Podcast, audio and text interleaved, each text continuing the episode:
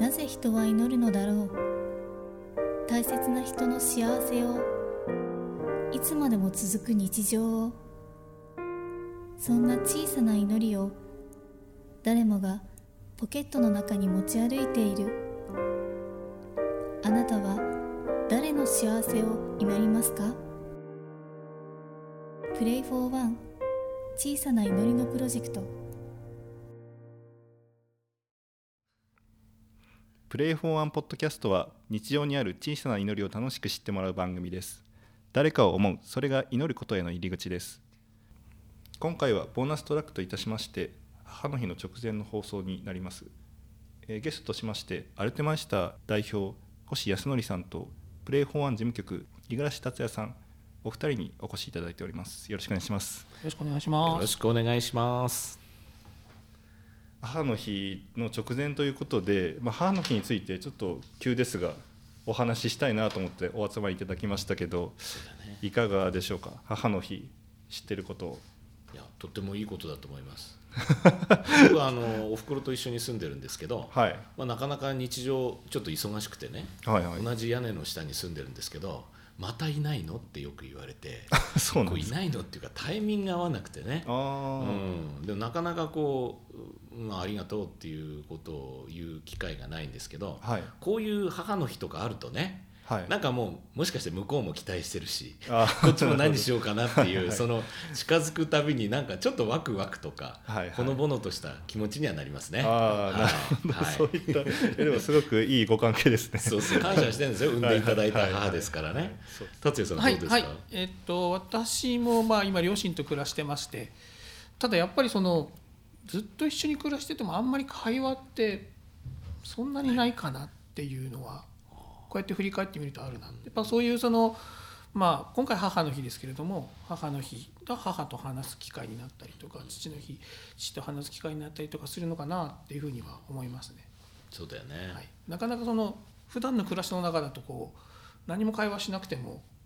お互いのまああの、まあ、距離感というかそういうので日々の生活こう回ってしまうので、やっぱり改めてその感謝っていうのを伝えるいいきっかけになるのかなと思います。そうですね。やっぱりなんか普段からそうやって接してると本当にやり取りが簡素化されてしまって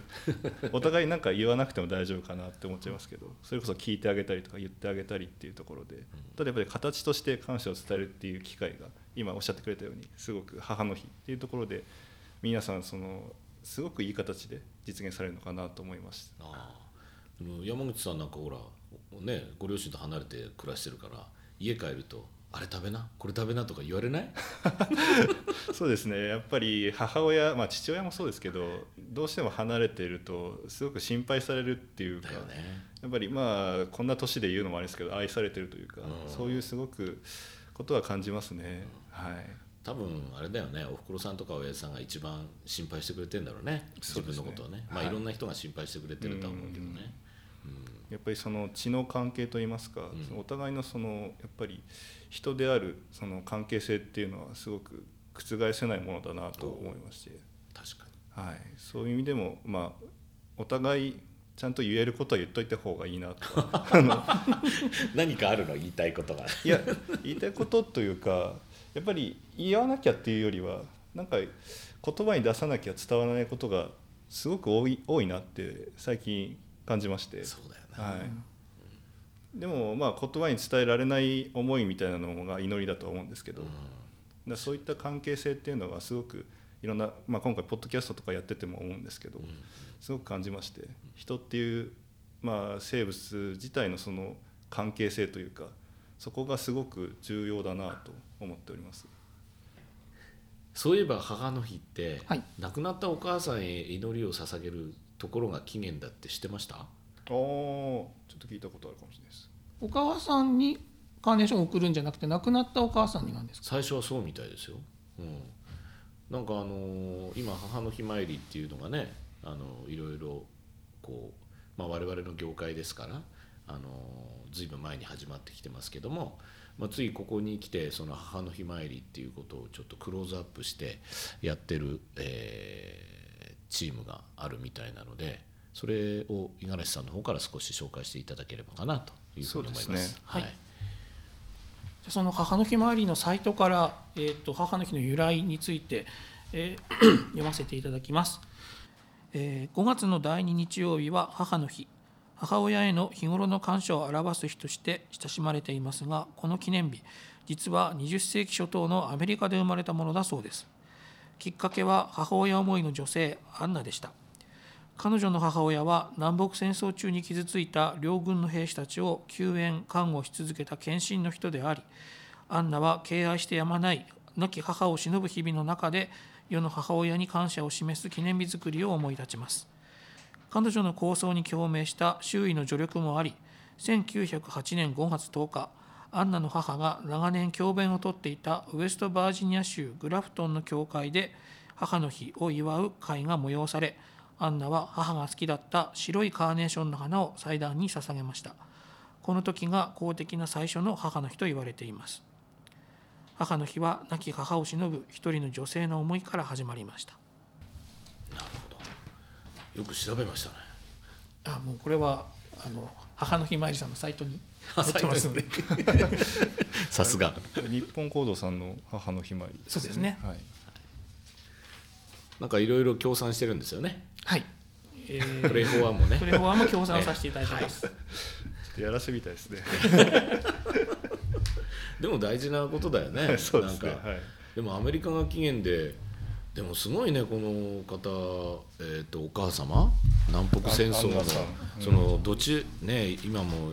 戦争っていうのは本当よくないですけども南北の両方の負傷した兵士どっちに加担するじゃなくてね本当に両方の敵味方関係なくこう負傷した兵士を助けたっていうそういう素晴らしい方がいらっしゃったんですね。またそれをこうそういうお母さんをね敬愛してその記念日にしたっていうのも、うん、なんかすすごいなアメリカらしいというか素晴らしい、ね、本当になんか母を思う祈りというかすごく、うん、まあ、感謝も祈りだと思いますけどなんかそういうどうしようもない思いを何か形にとかそういう動きにしたいっていうのは本当祈りだなと思いまして、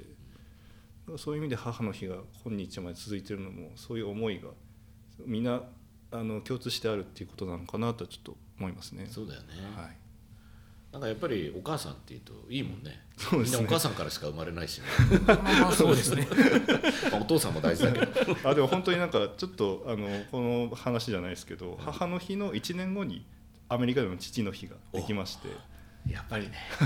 でもそれはちょっとそのまあ聞きかじた情報になりますけどあのお母さんを早めに亡くしてしまって、お父さんにあの男で一つで6人兄弟育ててもらってですごく戦争の最中でもきちんと育ててもらいながらもただまた戦争に行ってしまってお亡くなりになったお父さんを思ってあのまた父の日を使い作りたいっていうことをその訴えてでようやくその、まあ、本当に同じような形で1年後にあの父の日ができまして1900年ぐらいですかね。なるほど。えっと母の日が1915年だから16年になるのかな？そうですね。16年。もしかしたらここら辺ちょっとずれがあるかもしれないですけど。すいませんね、えー、いやいいじゃないですか。ただ日本に入ってきたのは同時期みたいで。なるほどね。なんか個人的にはなんか母の日があるから父の日あるのかなみたいな 思ったんですけど。日本は一緒か一緒に始まったらしいのでなんかそこら辺はちゃんと平等に。平等に、はい、あるみたいです。なるほどね。はい。ででその母の日まりのあの日本講座さんのえっ、ー、とイベントといいますかそういう取り組みの中で、はい、その今年は句ですか、ね、今年は俳句です、ね、俳句のはい、はい、イベントといいますか。以前はあの亡き母への手紙っていうことで、はい、お手紙のコンテストなんかもやってたんですけれども、はい、まあ、今年はあの母の日参り拝談っていう形で、えー、一般の方から広く、えー、俳句を募集してそのコンテストという形ですで、に、えーと、選考も終わって、えーと、と5月9日に発表になるような形になっております。はいでその中でもプレイフォーワンの方で賞をはいあの今回協賛させていただきましてプレイフォーワン賞ということで、えーと、我々で選ばせていただきました、えーと、読みますね。えー、この母の日参り俳壇にプレイフォーワンとしても、えー、協賛しておりましてプレイフォーワン賞というものを送らせていただくことになっております。えー、選ばせていただいたのは千葉県にお住まいの宝水さん、えー、読ませていただきます。亡き母と喰らう墓前の草団子亡き母と喰らう墓前の草団子、えー、作者のコメントも読ませていただきます。春先になると亡き母は包みで摘んできたよもぎを使って草団子を作って食べさせてくれました。それを真似して作ってみて感想を聞くべく母の日参りに持参しお膳で亡き母と一緒に食べた一句を読んでみました。ということです。なんか情景が目に浮かびますね、ね。はい、僕あんまり俳句は学がなくてわからないんですけど でもそんな男でもこうすごくなんかいいなっていう感じしますね。またお母さんの作ってくれたね草団子を真似して作って墓前に添えるっていうすごいね、はい、それ自体が素敵な供養だよね。ですね。うん。なんか本当に思いながら作って一緒に食べるっていう、うん、なんかすごくその取り組みというか一連の流れがすごくなんか母と寄り添ってなんか祈るっていう気持ちが現れてすごくいい句ですよね。いや供養とか祈るってさなんていうかこう困った時の神頼みっていうのはみんな瞬間的でもいるんだけどさ でも誰かに向けての感謝の思いとか、供養ってお墓参りだって実はほら面倒くさいじゃないですか実際、忙しいのに時間取ってとかさ、でもなんかそこにその面倒くさいとか忙しいのを押してでも行くから何かこう供養っていうか捧げるっていうね。そこになんか尊さというか、素敵さというか素晴らしさがあるのかなっていう感じしますよね。うん、そうですね、うん、本当になんか自分を納得させる上でも説得力がその行動全てに現れるというか、うんうん、そういう意味でなんか終わった後はすごくめ最初は面倒くさかったんですけど、終わった後はすがすがしさっていうのがあるんでしょうね。何とも言えない、ね、はい。はい、多分体験した人にしかわからないそこですよね。はい。ついついなんか日常のこう忙しい中で、どうしてもそういうものが優先されちゃって、なんかそういう見えないものとかそれ何のためにやるのみたいなものっていうのがこう後回しにされちゃうんだけど、はい、思い切ってやっぱこういう母の日とかなんかあった時にあそうだしなきゃとかっていう、うんうん、まあ、最初はなんかこう義務的な感じになっちゃうかもしれないけどでもそれでもなんかそこにね、うん、こうかけていくっていうのがとても気持ち的にもね、うんうん、いいことだなっていう感じはしますよね。そうですね、うん、手紙っていうのもある意味祈りの一つだなってちょっと思ってましてすごくその相手を思って表現する。っていうのがでしかもその文体だけじゃないのであ文体だけなのですごくその情景を想像しやすいというか、そういう意味でなんかそのすごく心が現れるっていうのがなんかすごくとても共感できるなと思ってそうだよ、ね、なんかそのその人の祈りをそのすごくトレースできるというか、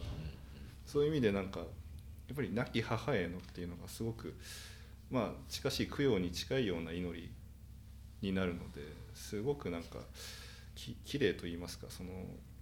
なんていうんですかね神聖感のある手紙というか。純粋だよね。あそうですね純粋。すごく、うん、紛れもなくただそれだけっていう、はいうん、それは、ね、まさに、うん、純粋っていう言葉が一番合ってますね、はい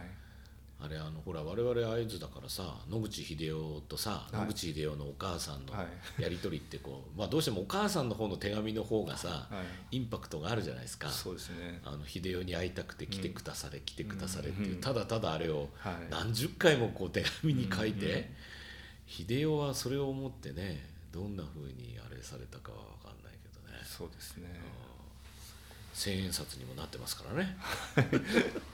我が県を代表する。そうそうそうそう。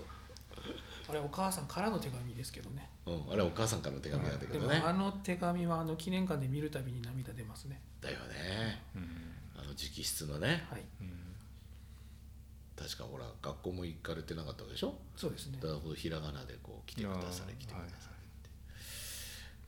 や本当しんみりしちゃいますね。しんみりしちゃうよね。まあしんみりしていいんだけどさ。いいですけど、うん、でもあのほら秀夫がいろりに落ちてさ、はい、それを直さんがためにさ、うん、こう中田の観音まで、ね、あの記念館からこうお参りに行ったんですかあれ。すごい距離ですよあれ。すごいですよね。山も越えて本当に。すごく長い道のりを今車がある時でもですよ。結構面倒くさい距離の中歩いてこのためにすごく深い愛情といいますか、ね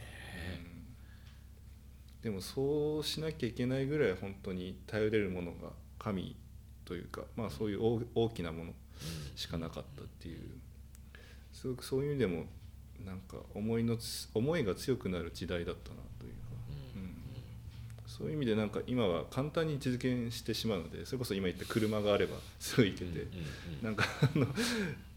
何ですかね。ありがたみがなんか薄れ始まってしまったというか。いや逆にあれなんじゃない、まあ、かんものは考えようだけどさ、うん、例えばその野口井戸のお母さんの時は本当に一日で行けんのかなって思う距離ですよ、うんうんはいでもそれをやられたわけでしょ、はい、で我々はすぐ自転自転車や車に乗れば、うん、まあ、30分1時間もかからないで行くわけですよ、うんうん、だからそそうするとその便利さを捨てる必要はないけど便利さ以上に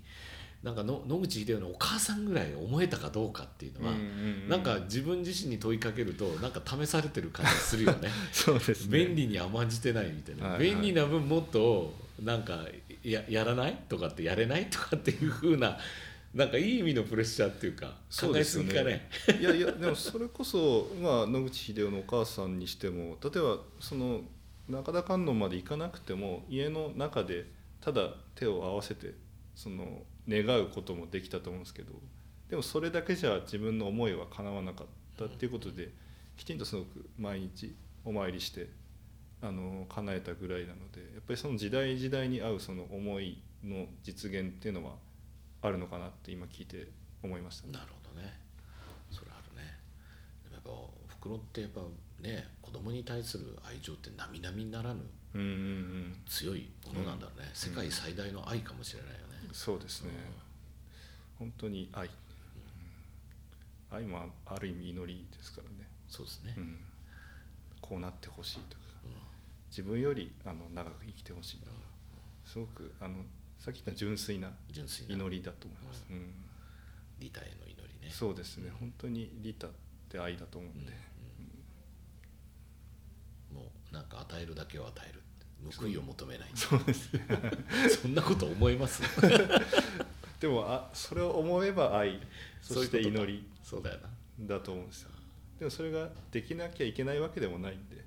そういうなんか瞬間があればいいのかなと思いますね。あなるほどね、うん、そういう方向にこう意識を持っていくっていうこと自体大事かもしれないね。うん、ね。できなかったとしてもね、はい、うん、だからずっと続ける必要はないですけど気づいた時にやってあげる。それがある意味まあ母の日っていうところで表すこともできるかな。そうだよな、か365日さ、はい、与えられっぱなしでさ たった1日だけ返すってのもちょっと虫がいいかもしんねえな。まあそういうわけじゃないんだけどさ。そういうわけじゃないですけど あでも子供の日もあるからね。そうですね。でもそういう意味ではなんか子供ってみんなから愛情を注がれるあそうですね、はい、こうやっぱりそれをお返ししようって大人になったらなるんだろうな、うん。うん、やっぱり注がれる数多い方がいいんだろうね、うんうんうんまあ、今なかなかそうじゃない人も多いかもしれないけどねでも自分たちがその足りない存在だったというか、まあ、育ててもらう側だった子供だったからこそ、うん、なんていうか次の子たちというか次の育つ人たちにっていうのが多分我々がやるべきバトンの渡し方だとは思うんですよね。なるほどそれがやっぱりその人としてというかそういう祈りの循環というかそうだねそういうものになるかなとちょっと思いますね。言えますね。はい、桑田佳祐のさ「あのスマイル」っていう歌が好きなんだけどさ、はい、あのオリンピックのテーマソングなんだけどさ、はい、民放何十曲が集まって桑田佳祐には、ね、あの中にも歌詞があってさ、はい、次の世代に何を渡そうかっていう歌詞があるんだけど、はいはい。なんかこの間カラオケ行ったらおっちゃんが熱唱してたよそれ。は もうすげえ大声で。かなり思いがあるんだなというふうに思ってましたけどねそのおじさんも次に何かを渡してくれると思いますね。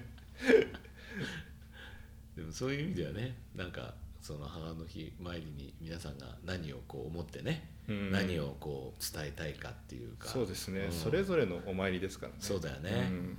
なんか今年もそういう母の日参りがね皆さんそれぞれにいい思い出のねね。1ページになっていったらいいよね。ですね。だから本当に皆さんそれぞれ自分だけの母の日参りを実現していただければと思います。はい、はい、僕らはまだ生きてるおふくろに感謝を込めて。そうですね、赤い赤いカーネーション赤いカーネーション、はい、白じゃなくていい。白ではなくて赤いカーネーション。最初に白だったっていうのは初めて知りました。わそうですね。うん、ついつい赤がねあれですけどね、はい、やっぱり喧嘩は白なんですね。ね、うん、本当になんか年取っても母親はすごくあの心配するんで子供の頃ことを、うん。いくつになってもさ、はい、いや親は超えられないもんね。あそうなんですね。80になっても親がね、うん、上だしね、はい。うん、親と子という関係性は覆せないですよね。そうだよね。いくらその例えばこの意見が強くなったとしても親と子ですからね。そうだよね、そういう感謝というか、うん、まあ、中にはほらお母さん早く亡くして、うん、まあ、その亡くなったお母さんの年よりもこう成長してさ、はい、あの上になったとしてもやっぱおふくろおふくろって思うんだろうね、うんうん。うん、ですね確かに。不思議なもんだよね。不思議ですよね、それは、うん、まあなんですかねちょっとまあ 話がまとまらなかった。いやいやいやなんかしんみりしちゃうんだよなこういう話するとな。そうですね。でも生きてるうちにお母さんも大事にしようっていうのも大事なんじゃないですかね。そうですね、うん、はい。まあ、今回母の日参りっていうのをご紹介しましたけど、うん、まあ、生きてるうちに親孝行といいますかお母さんに感謝を伝えることがすごく大切だと思いますので皆さんもぜひお母さんにありがとうと伝えてください、はい、じゃあちょっと短いですけどここでちょっと終わらせていただきます、はい、ありがとうございました。ありがとうございました、えー、今回のゲストはアルテマイスター代表星康則さんとプレイオファン事務局五十嵐達也さんお二人にお越しいただきました。ありがとうございました。ありがとうございました